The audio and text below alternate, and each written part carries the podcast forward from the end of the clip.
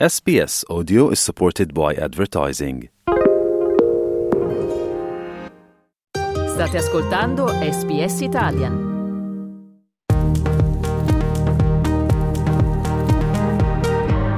SBS Italian Best of 23, il meglio di Radio SBS nel 2023.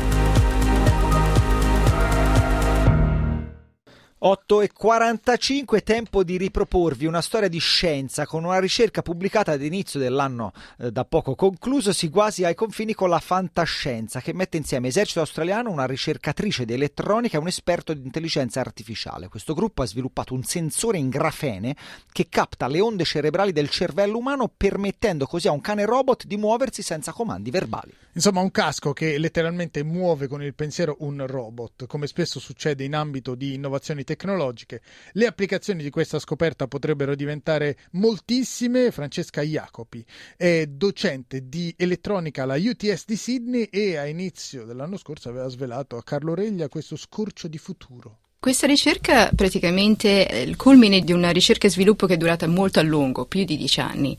Ci siamo praticamente ritrovati io e il mio gruppo, insieme a un collega alla UTS che è un esperto di AI, quindi Artificial Intelligence, e l'esercito australiano. Quindi l'esercito australiano è una sorta di cliente per noi con cui lavoriamo molto, molto vicino.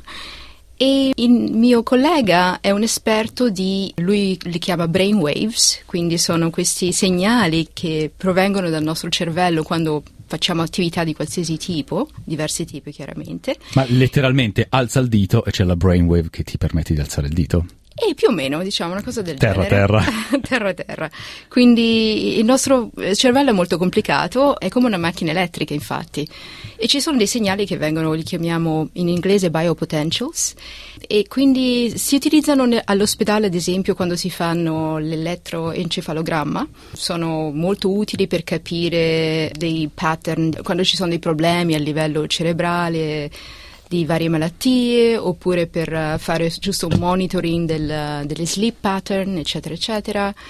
E più recentemente anche quello che chiamiamo, non so come sia li, le, definito in italiano, ma li, noi li chiamiamo Brain Machine Interfaces. Quindi questo è l'Holy Grail, praticamente come riuscire a parlare direttamente dal cervello e trasferire dei, dei, comandi ad una macchina, un robot oppure un computer oppure una macchina elettronica esterna, senza utilizzare tastiere o altre cose di questo tipo. Che già così come lo racconti potrebbe risolvere una miriade di problemi medici. Assolutamente. Appunto, che vanno appunto dal non poter parlare al, poter, al non potersi muovere, eccetera. Infatti, noi non siamo gli unici chiaramente a lavorare in questo campo. Ad esempio in Europa c'è una compagnia startup che è stata iniziata mm, un paio di anni fa, penso. Hanno fatto dei, dei lavori molto molto interessanti con dei sensori che possono essere impiantati nel cervello e quei sensori dovrebbero aiutare persone che hanno dei, dei, dei, problemi veramente gravi. Praticamente nel wiring del cervello, se ci sono dei danni ai neuroni, questi sensori possono compensare e quindi ristabilire certi circuiti. E quindi ad esempio alcune persone hanno eh, dei problemi di memoria o dei problemi di come muovere certe eh, parti del corpo eccetera eccetera. C'è una possibilità di sopperire a questi problemi tramite questi sensori. Perché appunto semplificando un problema che è tremendamente complesso, ogni movimento del corpo è il, è il prodotto dalle queste brainwaves, queste onde cerebrali. Esattamente. Noi facciamo una cosa un po' diversa.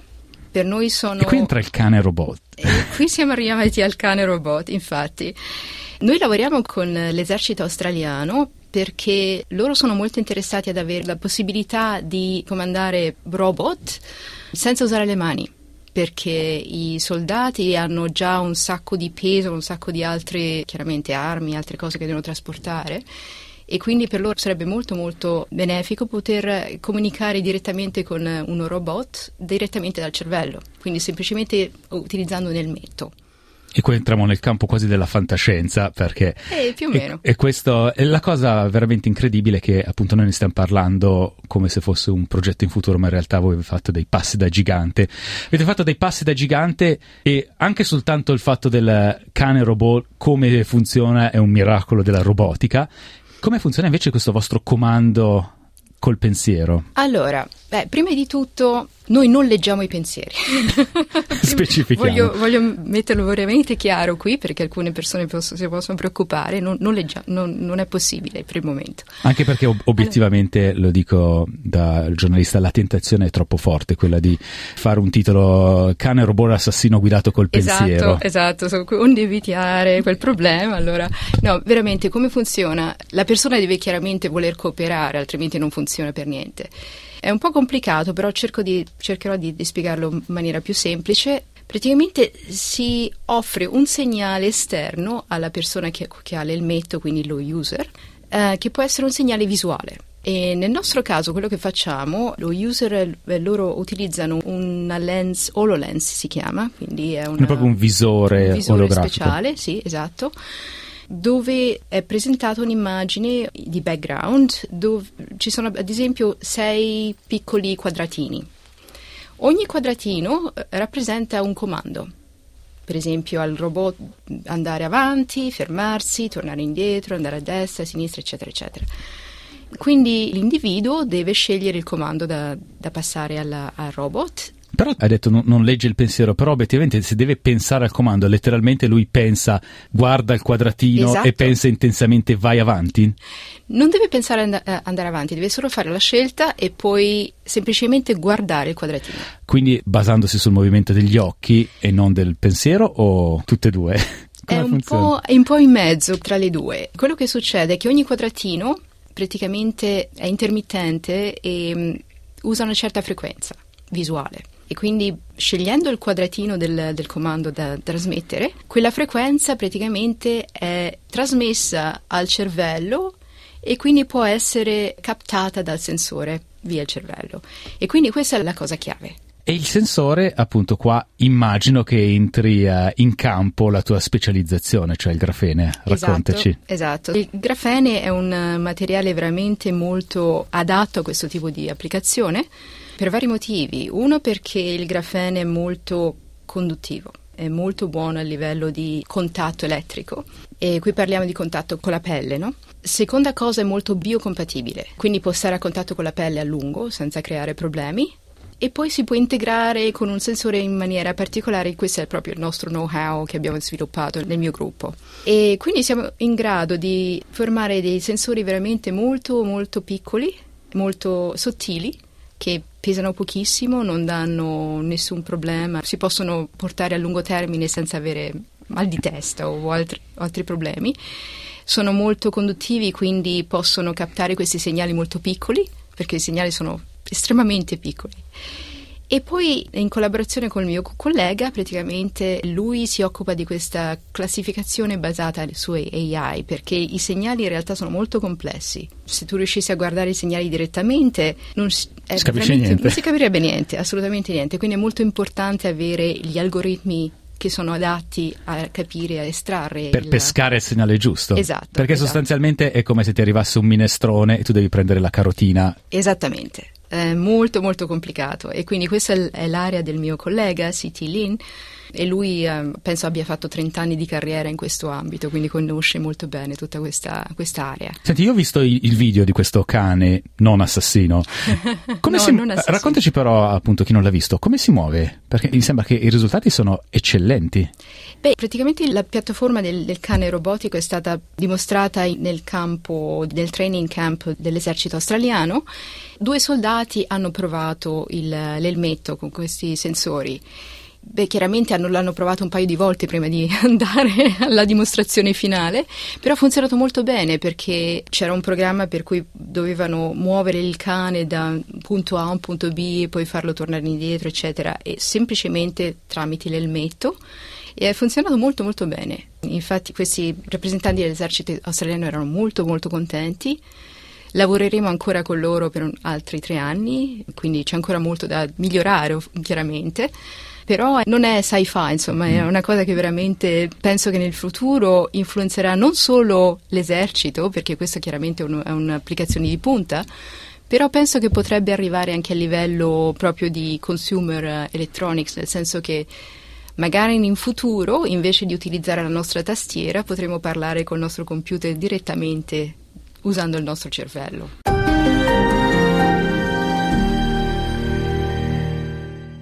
Noi siamo in collegamento con Francesca Jacopi, che è docente di elettronica al UTS di uh, Sydney, su questo suo nuovo lavoro che è stato rivelato al mondo pochi giorni fa, una combinazione fra robotica, intelligenza artificiale, elettronica e uso del grafene un lavoro incredibile questo, ma hai detto prima che questa è un'applicazione chiaramente di punta una collaborazione con i militari, quindi immagino ci siano tanti fondi, uh, questa è l'avanguardia della ricerca mondiale. Secondo te, in termini temporali, quando potrebbero esserci delle applicazioni utilizzabili dalla gente normale?